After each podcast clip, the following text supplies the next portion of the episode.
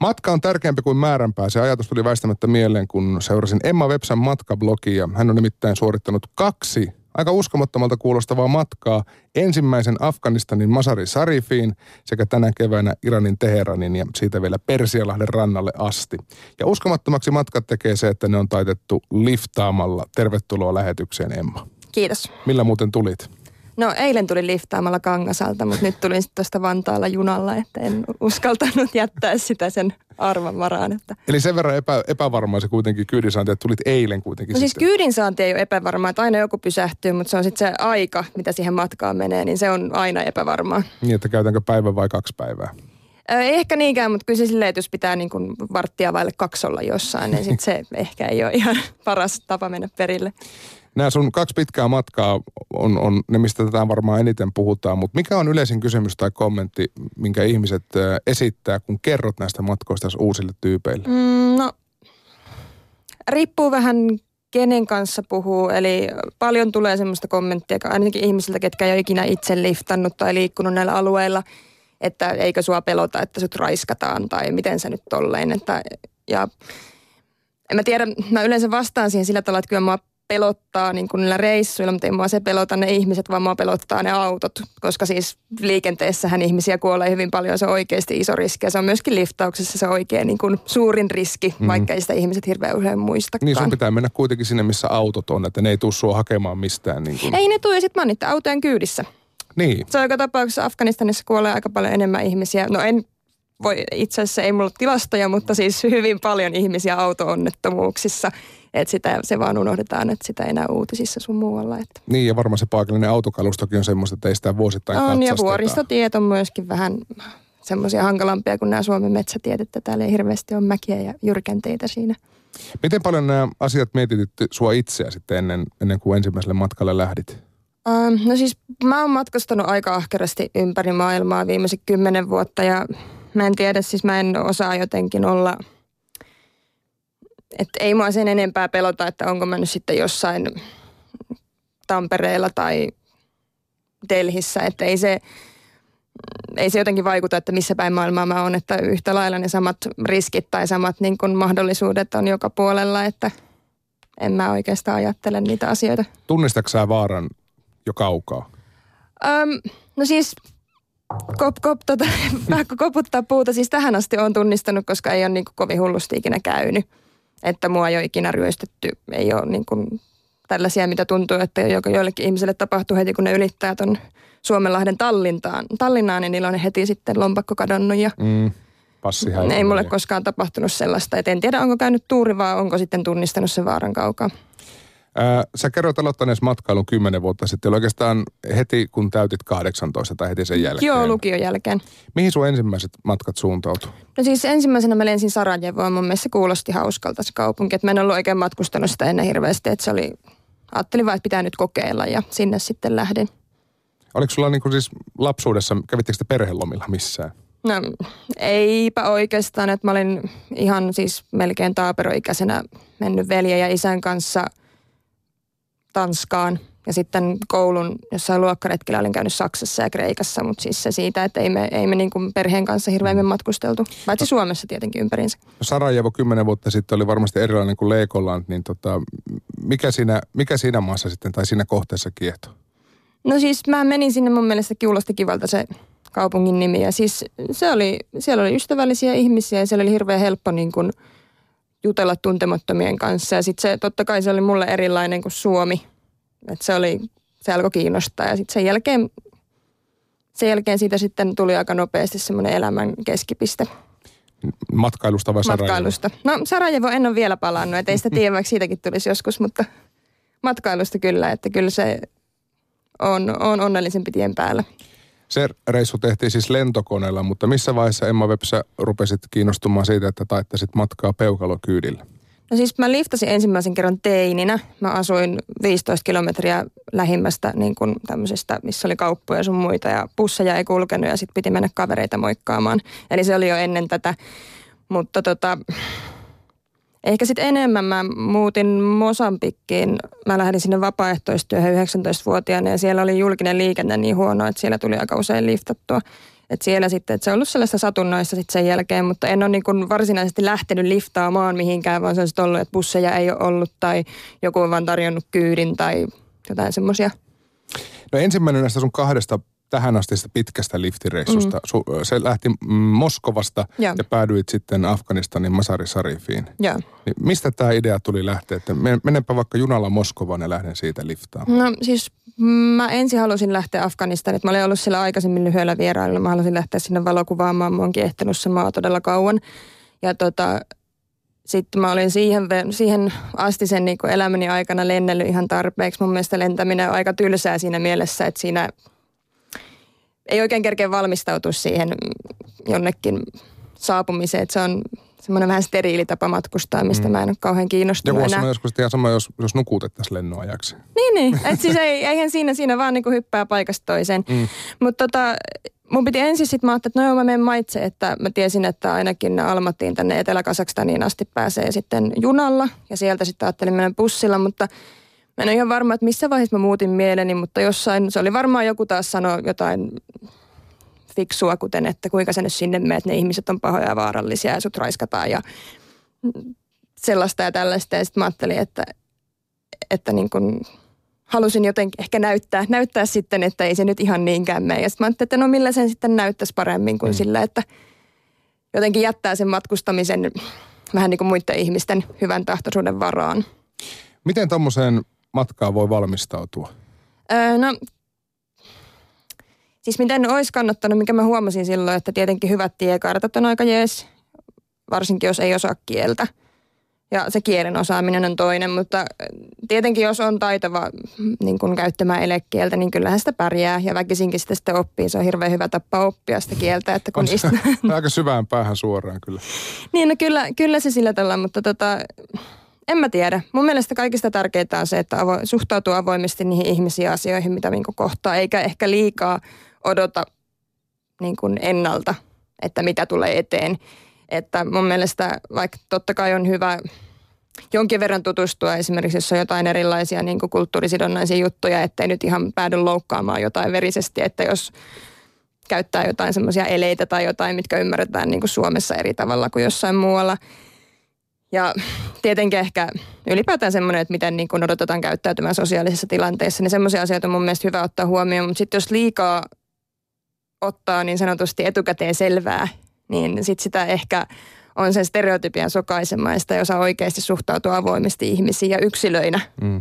Noista paikallista eleistä ja tavoista tuli mieleen, mä luin tätä sun blogia, mä en enää muista missä maassa se oli, mutta siis peukalon näyttäminen, se on loukkaus. Öö, Iranissa on. Ja tota, no sielläkään siis, siellähän ihmiset ei elä missään umpiossa, siellä on vaikka hallitus kuinka, kuinka tota, rajoittaa näitä viestiliikenteen yhteis- yhteyksiä, mutta tota, siis kyllähän siellä niin kuin ihmiset on elokuvissa nähnyt, että ei siellä välttämättä kaikki olisi kovin kummoissa, jos siellä joku olisi peukalo mm. pystyssä tien niin varressa. näkee, että on länsimainen ihminen. Niin, mutta kyllä mä sitten kuitenkin, että mä sit vaan niin kuin nostin kättä silleen sivulle, että mä ajattelin, että jos sieltä nyt joku tuleekin sillä tavalla, että ei, ei ehkä, niin en nyt ei se nyt ainakaan auta sitä, että joku sitten pysähtyy sama kuin tuolla keskari pystyssä tuolla tien varressa, niin se varmaan saa kyydin tosi nopeasti.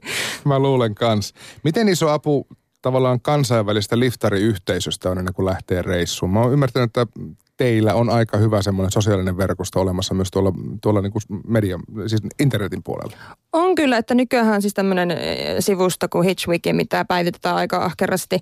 Että tota, siellä on siis ylipäätään niin kuin maakohtaisia juttuja, että mitä kannattaa ottaa huomioon liftasessa. Siellä on niin kuin lainsäädännöstä ja ylipäätään sellaiset, että, että millä tavalla eri tavalla niin kuin ihmiset suhtautuu liftaamiseen, millainen liftauskulttuuri on, missä myöskin sellaisia, että miten vaikka pääsee Astanasta etelään, mikä on hyvä paikka, että mm. mistä toiset on saanut aikaisemmin kyydin, että siis kyllähän se on helpottunut. Mutta sitten toisaalta semmoiset perussäännöt nyt kuitenkin pätee kaikkialla, että vaikka ei olisi sitä hishvikia saatavilla, niin kyllä sitä on ennenkin ihmiset liftannut ympäriinsä, että se on ne tietyt paikat, mistä tarpeeksi kaupungin ulkopuolella ja semmoisessa paikkaa, missä pystyy pysähtyä ja kyllä se onnistuu ilmankin niitä, mutta siis kyllä mulla on ainakin ollut, se on nopeuttanut mun elämäni huomattavasti ja se on helpottanut sitä Niin jotain asioita pystyy tsekkaamaan ennen kuin lähtee kotoa. Kyllä joo, ja siis myöskin liftarit on, totta kai he niin kuin, ei siinä ole, varmaan jollain on rahastakin kiinni, mutta siis ainakaan minulla ja minun tuntemillani muilla liftareilla se ei ole kiinni rahasta. Että kyllä mullakin olisi varaa matkustaa sillä pussilla ja junalla, mm. mutta mun mielestä se on vaan mielenkiintoisempaa se liftaaminen. Se, sinne ei koskaan tiedä, kenet sitä tapaa. Et se mun mielestä se on yhtä mielenkiintoista liftata Kangasalta Tampereelle kuin Moskovasta Afganistaniin. Että siinä joka tapauksessa voi tutustua johonkin ihan erilaiseen tyyppiin, mihin ei olisi ikinä tutustunut muuta. Mulla oli ainakin tosi mielenkiintoinen päivä esimerkiksi eilen. Minkälaiset tyypit sulle eilen Suomessa antoi kyydin? Uh, siis tota ensimmäinen tyyppi oli semmoinen, hän kertoi, että tota, se oli ympäri maailmaa kanssa itse kiertänyt, mutta se oli tota, jossain ihan ammattilaistasolla niin kuin harrastanut, tai siis niin kuin ammuntaa mm-hmm. niin kuin maalitauluun, niin se kertoi juttuja, juttuja hyviä niin kuin vinkkejä, millä suojata ihonsa auringosta mitä hän oli oppinut jossain Intiassa, mutta tota, se oli tosi lyhyt, lyhyt matka, mikä mä hänen kanssa. Ja, siis ihan, ihan kaikenlaiset. Montako kyytiä muuten eilen tarvittiin äh, Kangasalta pääkaupunkiseudulle? Viisi. Mun mielestä se oli viisi, viisi tai kuusi. Se on ilmeisesti aika semmoinen normaali Ää, no jos menee pieniä teitä pitkiä, että siis mm. Kangaselta Tampereellahan pääsee tarvittaisi niin parillakin kyydillä, että mulla on aikaisemmin, mitäköhän nyt olisi ollut kolme tai kaksi, että riippuu kuinka nopeasti. Yksin... Tai siis Kangaselta Tampereelle, siis sehän matka on tietenkin aika lyhyt, mutta niin, siis... Helsinki. Helsinki, joo, niin joo. sieltä viidellä päivä. Kun liftaa, niin tietenkin on kätevää matkustaa yksin, mutta Emma Websä, onko se ainoa syy, minkä takia sä lähdet näille retkille aina yksin? Öm, ei se ole, että kyllä sitä on paljon enemmän avoinna sille, mitä ympärillä tapahtuu silloin, kun on reissussa yksin. Että tota, mä oon, no tietenkin liftaaminenkin on, se on ihan kiva olla välillä seuraa, mutta mä oon ehkä itse sen verran itsekäs matkaaja, että mä en ole kauhean hyvä tekemään kompromisseja, että jos mä haluan jonnekin jäädä, niin mä jään, ja jos mä haluan mennä toiseen suuntaan, niin mä todellakin menen, että siinä mielessä, että liftaus on itse asiassa opettanut mulle paljon siitä, että mä oon vähän ehkä oppinut ottamaan niin kuin apua vastaan ja oppinut vähän sitä siirtämään sitä hallintaa sitä omasta olemisestaan niin kuin muille ihmisille, että ei pystykään hallitsemaan ihan täysin kaikkea, että se on ollut aika iso opetus mulle. Varmaan nämä sun matkakohteetkin on semmoisia, mikä rajaa jo aika iso osa porukkaa pois, koska sä oot, se ei ollut liftireissu ilmeisesti, mutta sä olit siis Egyptissä arabikevään aikana. Joo, tosin se ei ollut alkanut silloin, kun mä lensin Suomesta, että mä aloitin sitten Libanonista, että sitten mä olin Syyriassa silloin, kun katseltiin telkkarista niitä ensimmäisiä mielenosoituksia. Että sehän oli tavallaan siinä mielessä, että se pahin aihe, alue, se oli niin kuin pari päivää sen jälkeen, kun tämä tota, Hosni Mubarak oli tota, lähtenyt sitten tästä presidentin tehtävästään, että siellä oli niin kuin hirveän hyvät bileet silloin, että se oli ihan ihan tota erilainen tilanne silloin, että siinä vaiheessa mun egyptiläiset ystävät sanoivat, että nyt voit tulla, että he aikaisemmin sanoivat, että älä tuu, että en mäkään siinä vaiheessa olisi sinne mennyt, että en tiedä, nyt todennäköisesti tällä hetkellä elämässä olisi eri asia, että saattaisin mennäkin, mutta en niin kuin huvikseni, vaan sitten lähtisin sinne valokuvaamaan tai tekemään juttua. Että. Mutta se on kuitenkin kiehtoo jollain tavalla nämä niin kuin joko kytevät tai, tai tulessa olevat kriisipesäkkeet. Mm, Siinä mielessä joo, että mua kiehtoo se, että miten ihmiset elää, elää semmoisessa ympäristössä ja miten ihmiset joka tapauksessa niin kuin usein onnistuu jatkamaan sitä tavallista elämää. Ja ehkä mä niin jotenkin toivon, että joskus, joskus pääsisi semmoiseen tilanteeseen, että se kriisi loppuisi ja pystyisi niin kuin todistamaan sen ne rauhanpileet esimerkiksi joskus, että nyt vihdosta viimein sota loppui jossain. Että se ei, ei ole vielä osunut kohdalle, mutta se on, et ei mua niinkään se taisteleminen ja semmoinen niin väkivalta ei houkuta. Mua ei kiinnosta kuvata mitään päättömiä ruumiita. Että ehkä se, mä haluaisin saada ihmiset muistamaan sen, että siellä on niitä yksilöitä ja ihmisiä siellä kriisialueillakin. Että se ei ole vaan niitä numeroita, millä se ikävä kyllä uutisissa vaan näkyy. Jotenkin se pienen ihmisen rooli kyllä tulee aika hyvin esille, kun katsoo sun blogia, jossa on paljon siis sun ottamia valokuvia.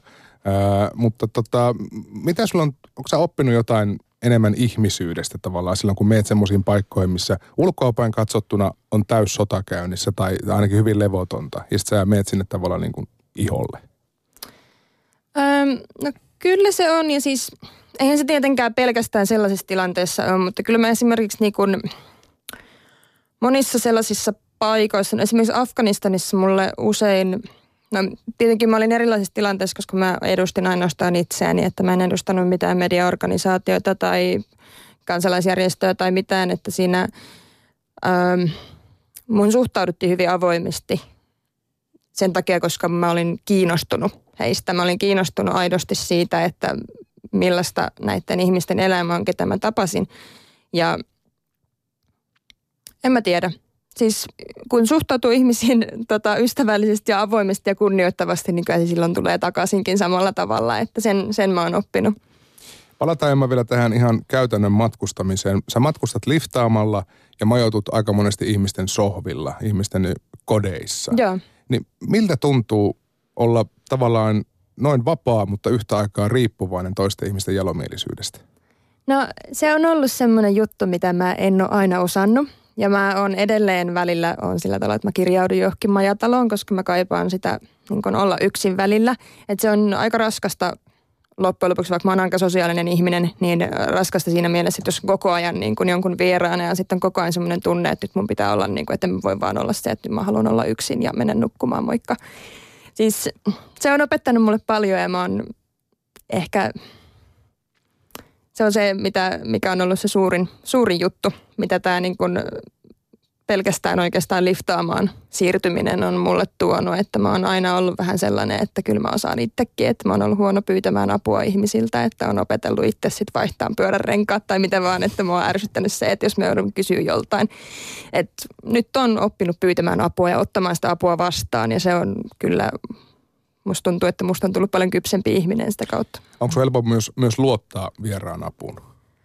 Siis mä oon aina ollut suht luottavainen, eli tota, en nyt ihan mikään sinisilmäinen, että kyllä mä niin kuin, en tiedä onko sillä mä oon ollut asiakaspalvelussa työssä niin kuin aika paljon ja on ollut paari mikkona ja muuta, että siinä aika nopeasti oppii lukemaan ihmisiä, että mitä ne niin kuin meinaa, mutta tota, en mä tiedä. Kyllä mun mielestä ihmisen silmistä näkee hyvin paljon siitä, että – mitä heidän päässä liikkuu. Tai ainakin silleen, että liikkuu heidän päässä, niin kuin, että he haluaa tehdä sulle jotain pahaa vai se, että haluatko olla sun kavereita.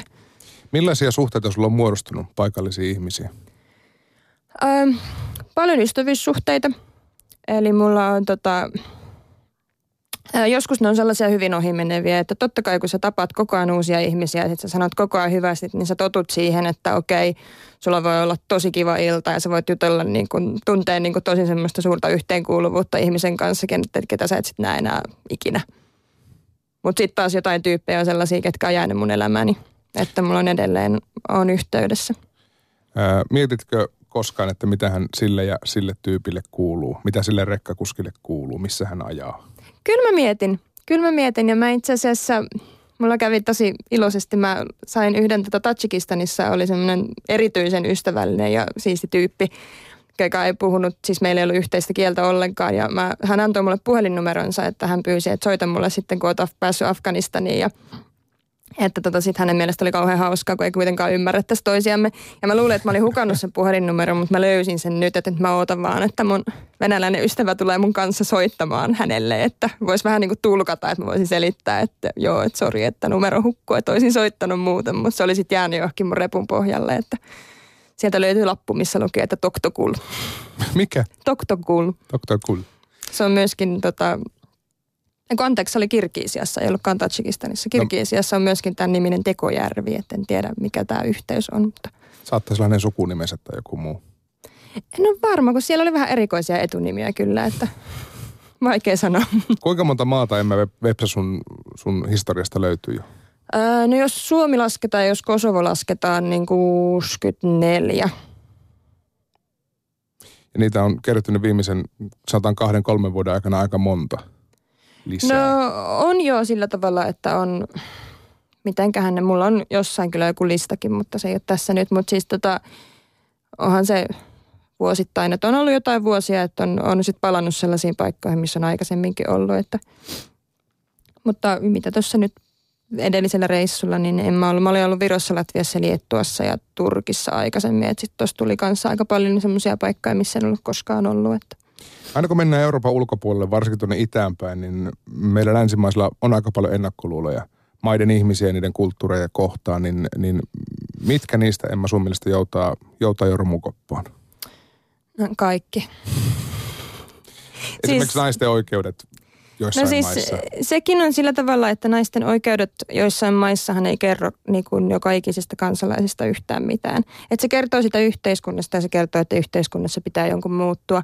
Mutta se, että ne on niin monimutkaisia ne asiat, että siitä on ihan turha niin kuin taas sitten syyttää yksittäisiä ihmisiä, että sä, nyt, että sä, sä nyt oot paha, kun sun, siinä maassa, mistä sä oot kotoisin, niin on tällaista ja tällaista, että mä oon tavannut todella paljon vahvoja naisia Afganistanissa ja Iranissa tai missä vaan, että se, ja sitten pitää miettiä myöskin sitä, että mitä, mikä se meidän tota, asema, että Suomellahan on näitä asekauppoja muun muassa Saudi-Arabian kanssa, että sitten samaan aikaan selitetään täällä, että joo, että sukupuolten tasa-arvoa tässä ajetaan. Että mun mielestä se on vähintäänkin arveluttavaa.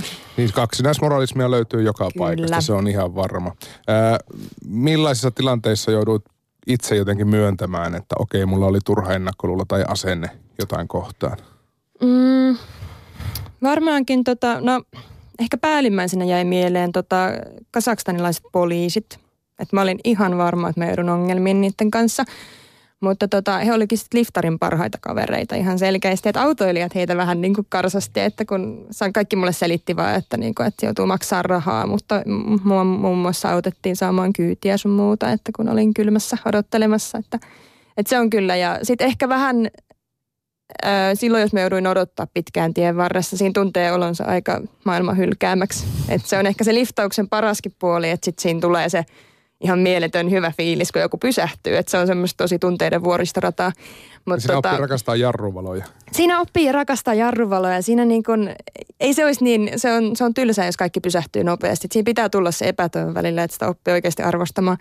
Tai ainakin mulla se on ollut niin, mutta kyllä mä ehkä niin kun siinä vaiheessa sitten, kun on tullut se epätoivoinen fiilis, ja sitten muistaa, koska mulla on aina edellisessä maassa sanotaan, että varon nyt siellä sitten, että siellä on niitä vaarallisia ihmisiä se on seuraavassa. Ja sitten siellä seuraavassa sanotaan ihan samaa, että no sitten taas siellä on niitä vaarallisia ihmisiä. Ja kaikki luulee, kaikki ihmiset sanoo olevansa aina niitä poikkeuksia, että he on kivoja, mutta ne kaikki muut täällä on niin kuin tosi vaarallisia. Että ihan sama missä sitä on. Että kaikki pelkää naapureita, mikä on ihan älytöntä.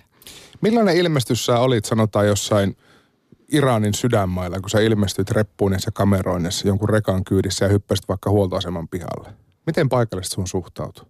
No siis äh, Iranissa mä en itse asiassa hirveästi liftannut rekkoihin, mutta tota, en mä tiedä. Siis Iranissa suhtaudutaan ylipäätään vieraisiin todella ystävällisesti, että siellä niin kun, saiko heti kuulla, että tervetuloa Iraniin, että sinne on niin oikeastaan se tuntuu, se on vähän välillä niin kuin ehkä liikaakin, että se, se on niin vieraanvarainen se tota, suhtautuminen siis Liikaa kehen tahansa. suomalaiselle. Niin no, en mä tiedä. Siis se, se varsinkin jos on, jos on tota niin kuin tottunut, tottunut siihen, että ei, ei niin kuin jokainen vastaan tuli ja toivottaa henkilökohtaisesti tervetuloa heidän maahansa, niin sit se voi olla liikaa. Mutta siis se on yksi vieraanvaraisimmista niin kuin vastaanotoista, mitä mä oon ikinä saanut. Sanoit tuossa, että, että kun kyytiä ei meinaa saada ja, ja varsinkin ekalla reissulla oli, jo, oli aika paljon pakkastakin välillä. Joo. Ne oli niitä epätoivon hetkiä, mutta missä muissa tilanteissa tuli mieleen, että onko tässä mitään järkeä? No siis tota... em, no en mä tiedä, siis ehkä ne on ne, kun joutuu vaan odottaa kauan tai sitten niin kuin ei... Iranissa mulla oli semmoisia hankaluuksia välillä, että jos mä en puhunut kieltä – tai sitten niin kun ihmiset, ketkä mut poimi kyytiinsä, ei ymmärtänyt ihan mitä mä olin tekemässä, niin halusi aina viedä mut niin kun bussiasemalle tai taksiin tai poliisin luo, että onko sulla nyt joku hätä, mitä sä täällä keskellä tietä yksin oot. Että se oli niin kuin, niin sekin tietenkin oli niin kuin vaan hyvän tahtoisuutta, että tähän samaan mä törmäsin myöskin niin kuin Uzbekistanissa pari vuotta aikaisemmin. Että Uzbekistanissa myöskin oli aika pitkät odotusajat. Siellä ei ollut pakkasta, mutta se oli vaan sitten muuten vaan niin kuin taisi olla pisin aika joku viisi tuntia. Että siinä vaiheessa alkaa vähän usko loppua. Mutta sitten sekin päätyi kaikki kauhean hyvin ja mä pääsin lopulta perille, että se tulee siinä epätoivon hetkellä se, se kyyti. Yleensä silloin tulee. Miten koti-ikävä, iskeekö se monesti? No ei oikeastaan. Et mä, en, tota, mä oon niin tottunut siihen, että mä saatan olla pitkään mä näen mun perhettä ja ystäviä harvoin ja on siinä mielessä onnekas. Mun perhe ja, ystävät, perhe ja ystävät on niin kärsivällisiä mun kanssa ja on ehkä hyväksynyt tämän mun tavan olla, että se juttu jatkuu siitä, mihin se on, mihin se on edellisellä kerralla päättynyt. Oli siinä mennyt sitten vuosi tai viikko siinä välissä. Että, ja tietenkin kyllä mä sitten tota, Skypen kautta tietenkin mun vanhemmat on oppinut sitä käyttämään, niin tota, ollaan oltu aika paljon yhteyksissä, että on se mukava jutella, jutella perheen kanssa sitten Ja puhua suomea välillä. Sekin, sekin on kyllä, että on se, on se ihan varsinkin silloin, tota, jos on pitkään aikaa ollut sellaisella alueella, että ei ole ymmärtänyt kieltä ollenkaan. Sitten sitä koko ajan saa räknätä aivojaan, että, niin kuin, että mitä toi mulle yrittää sanoa. Siis se on tosi väsyttävää. Mm. Jokainen matka tietenkin päättyy johonkin, niin Emma Websä, minkälainen fiilis sulla yleensä on päätepisteessä? Öö, no en mä tiedä. Siis musta se on varsinkin tota jotenkin, jos joku loppuu. Esimerkiksi nyt mua No, riippuu vähän sitä, että päättyykö se ihan oikeasti. Tarkoittaako se sitä, että mun pitää jotenkin mennä johonkin, että sitten se loppuu ja et tietenkin johonkin perille pääseminen on aina hauskaa. Että jos se on ollut joku semmoinen missio, että haluan todistaa, että pystyy liftaamaan jonnekin, niin siitä tulee ihan mieletön fiilis ja on mm. se niin kuin tosi hauskaa. Mutta tota, muuten ehkä semmoinen matkan päättyminen, kun mä olisin mieluummin koko ajan reissussa. Että se on ehkä vähän semmoinen haikea fiilis, että, että mä oon aika huono niin kuin siinä kotiin paluussa. Miten sä muuten palaat, että sä enää liftaamalla tuut takaisin vaikka Persianlahden rannalta? no sieltä mä en tullut takaisin liftaamalla, koska mulla oli vähän kiire takaisin, takaisin että, että mun piti mennä tekemään töitä. Mm. Että tota, se, oli, se oli silleen, että mä olin siellä ehkä vähän liiankin pitkään siellä reissussa, että mun piti olla niin kuin paljon lyhyempi matka aika ja sitten tajusin, että oho, että nyt ollaan jo näin pitkällä. Että. Millainen kulttuurishokkista se on, kun on useamman viikon parhaimmassa tapauksessa kuukauden tehnyt matkaa ja sitten yhtäkkiä onkin muutama tuntia takaisin Helsingissä? Niin no, se ei ehkä ole enää niin paha, että silloin kun mä tein silleen niin kuin semmoista työtä, että mä olin ihan niin kuin, että mä oon ollut baarissa tai taidemuseossa tai missä vaan niin semmoisessa työssä, mikä ei mitenkään liity siihen niin kuin matkailuun tai sitten se on muuten vaan semmoista niin kuin työvuoroa on tietystä ajasta tiettyyn aikaan, että se on tosi semmoista aikataulutettua, niin silloin ehkä se iski paljon pahemmin. Et nykyään ei enää niinkään, että koska mä teen freelancerina hommia, että mä voin itse päättää sen työajan ja sitten mä voin välillä lähteä johonkin liftaamaan ja silleen, että mä, ja ei, ei ehkä tuu sitä shokkia enää nykyään minkälainen tavallaan pehmeä kotilaus, kun jos ymmärsin oikein, niin kun pääsit aikoinaan Masari Sarifiin, mm. niin pääsit suomalaisten rauhanturvajien saunaan siellä. Se oli oikein mukavaa. Siis se oli, tätä, se oli aivan ihana yllätys. Siis ylipäätään pitää sanoa niin kuin Suomen edustuksessa niin kuin tota Afganistanissa, että mä sain yhteydenoton suurlähetystöstä jo ennen kuin mä olin ottanut heihin yhteyttä, että kuultiin, että oot tulossa tänne, että että he sitten kertoivat mulle, että ylipäätään turvallisuustilanteessa sai raportteja. Mä kerroin, että milloin mä oon tulossa rajan ylitte ja kutsuttiin. Ja sitten ilmeisesti sitä kautta, ehkä en ole varma, että mistä sitten mä sain sitten heti Masari Sharifin päästyä, niin sitten suomalaista rauhanturvaajalta kutsun, että tuu tänne, että täällä on juhlamokkaa ja saunaa ja kaikki oli silleen, että oo ihanaa, että, joo, että sinne, sinne sitten menin oikein mielelläni, että se oli, se oli kyllä mukavaa päättää se, päättää se reissu saunaan. Yksi mahdollinen lähde, mistä tämä tieto on saattanut vuotaa heille, on se, että sä pidät koko ajan matkablogia, siis reissun päältä päivität. Mm. Niin millainen merkitys tällä kirjoitustyöllä on?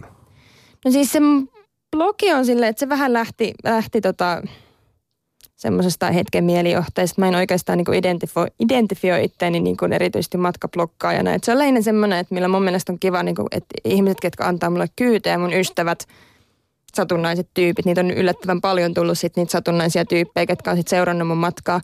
Et kyllä se, mutta mun mielestä on tosi rasittavaa kirjoittaa matkan päällä. Siis mä, mä jotenkin Siihen pitää niin kuin pakottaa itse. Se on vähän sillä tavalla, koska mun mielestä olisi paljon muutakin mielenkiintoista tehtävää. Että se varsinkin tuossa edellisellä, edellisellä reissulla, että mulla oli niin paljon niin kuin kaikkea muuta projekteja siinä samaan aikaan, että sitten se vähän tuntuu, että mulla on edelleen itse asiassa kesken se mun, se mun tota viimeiset blogipostaukset Iranista, että kyllä mä ne sitten jossain vaiheessa saan vielä valmiiksi, että – Tällä hetkellä se on kuitenkin työllistää täällä Suomessa eniten se, että kirjoitat kirjaa. Joo. Ja, ja tietenkin nämä, nämä reissut tulee olemaan siinä jonkinlaisena kehyskertomuksena, mutta minkälainen ajatus, ylipäätään kantava ajatus näissä, tässä sun kirjassa tulee olemaan? Joo, eli tämä kirja, mitä mä nyt tällä hetkellä kirjoitan, niin siis se kirjan runkohan on tämä mun matka Moskovasta Afganistaniin. Ja tota, Toisaalta se voidaan kutsua, että se on matkakirja, mutta siinä on ehkä sisältö ja ehkä näkökulma vähän erilainen kuin perinteisissä matkakirjoissa.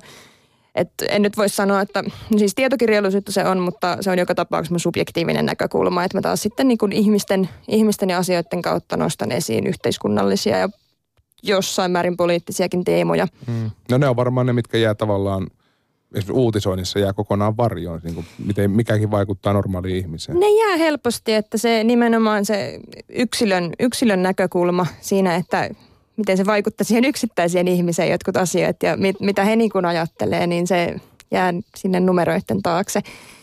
että tota, mä toivon, että, että mä saisin sitten taas ehkä sellaisia ihmisiä kiinnostumaan, kiinnostumaan niin kuin näistä alueista ja näiden alueiden ihmisistä, ketkä ei välttämättä muuten päätös lukemaan niistä artikkeleja. Kuinka paljon se on myös oppikirja liftaamisesta?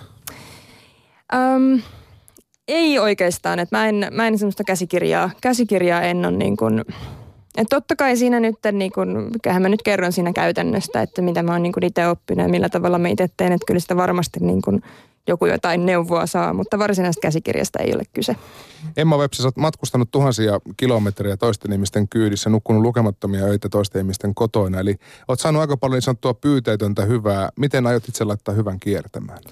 No siis en varmaan, välillä musta tuntuu, että en sitä itse pysty ikinä laittamaan täysin, mutta siis aina kun mahdollista, niin mä yritän auttaa, että sehän ei äh, ole koskaan mahdollista niin kuin aina laittaa sitä niin kuin samaan osoitteeseen takaisin, mutta, mutta kyllä mä pyrin, pyrin, pyrin aina sitten, jos multa joku apua pyytää, niin kyllä sitä myöskin saa, että mitä vaan niin pystyn tekemään. Mulla on ikävä kyllä ajokorttia, että ainakaan vielä voi lift, niin ottaa liftareita kyytiin, mutta toivottavasti, toivottavasti jossain vaiheessa. Sitten toisaalta mä toivon, että, että mä pystyn ehkä mun tekstien ja kuvien kautta saamaan ihmisiä kiinnostumaan maailmasta ja kiinnostumaan ihmisistä ja suhtautumaan ehkä sitten niihin tuntemattomiin vähän vähemmillä ennakkoluuloilla. Sääli sinä, että sulla ei ajokorttia, koska jos ottaisit jonkun liftarin kyytiin, niin kyllä teillä tarinaa varmasti riittäisi. No varmasti riittäisi. Että mä, että kyllä on mä tätenkin py... vähän liftannut, jos tästä nyt puhutaan muutamia vuosia eteenpäin. Joo, siis kyllä mä tätä, ja siis ylipäätään siis mä oon paljon ollut semmoista ihmisten kyydissä, ketkä on itsekin liftannut, että esimerkiksi eilisistä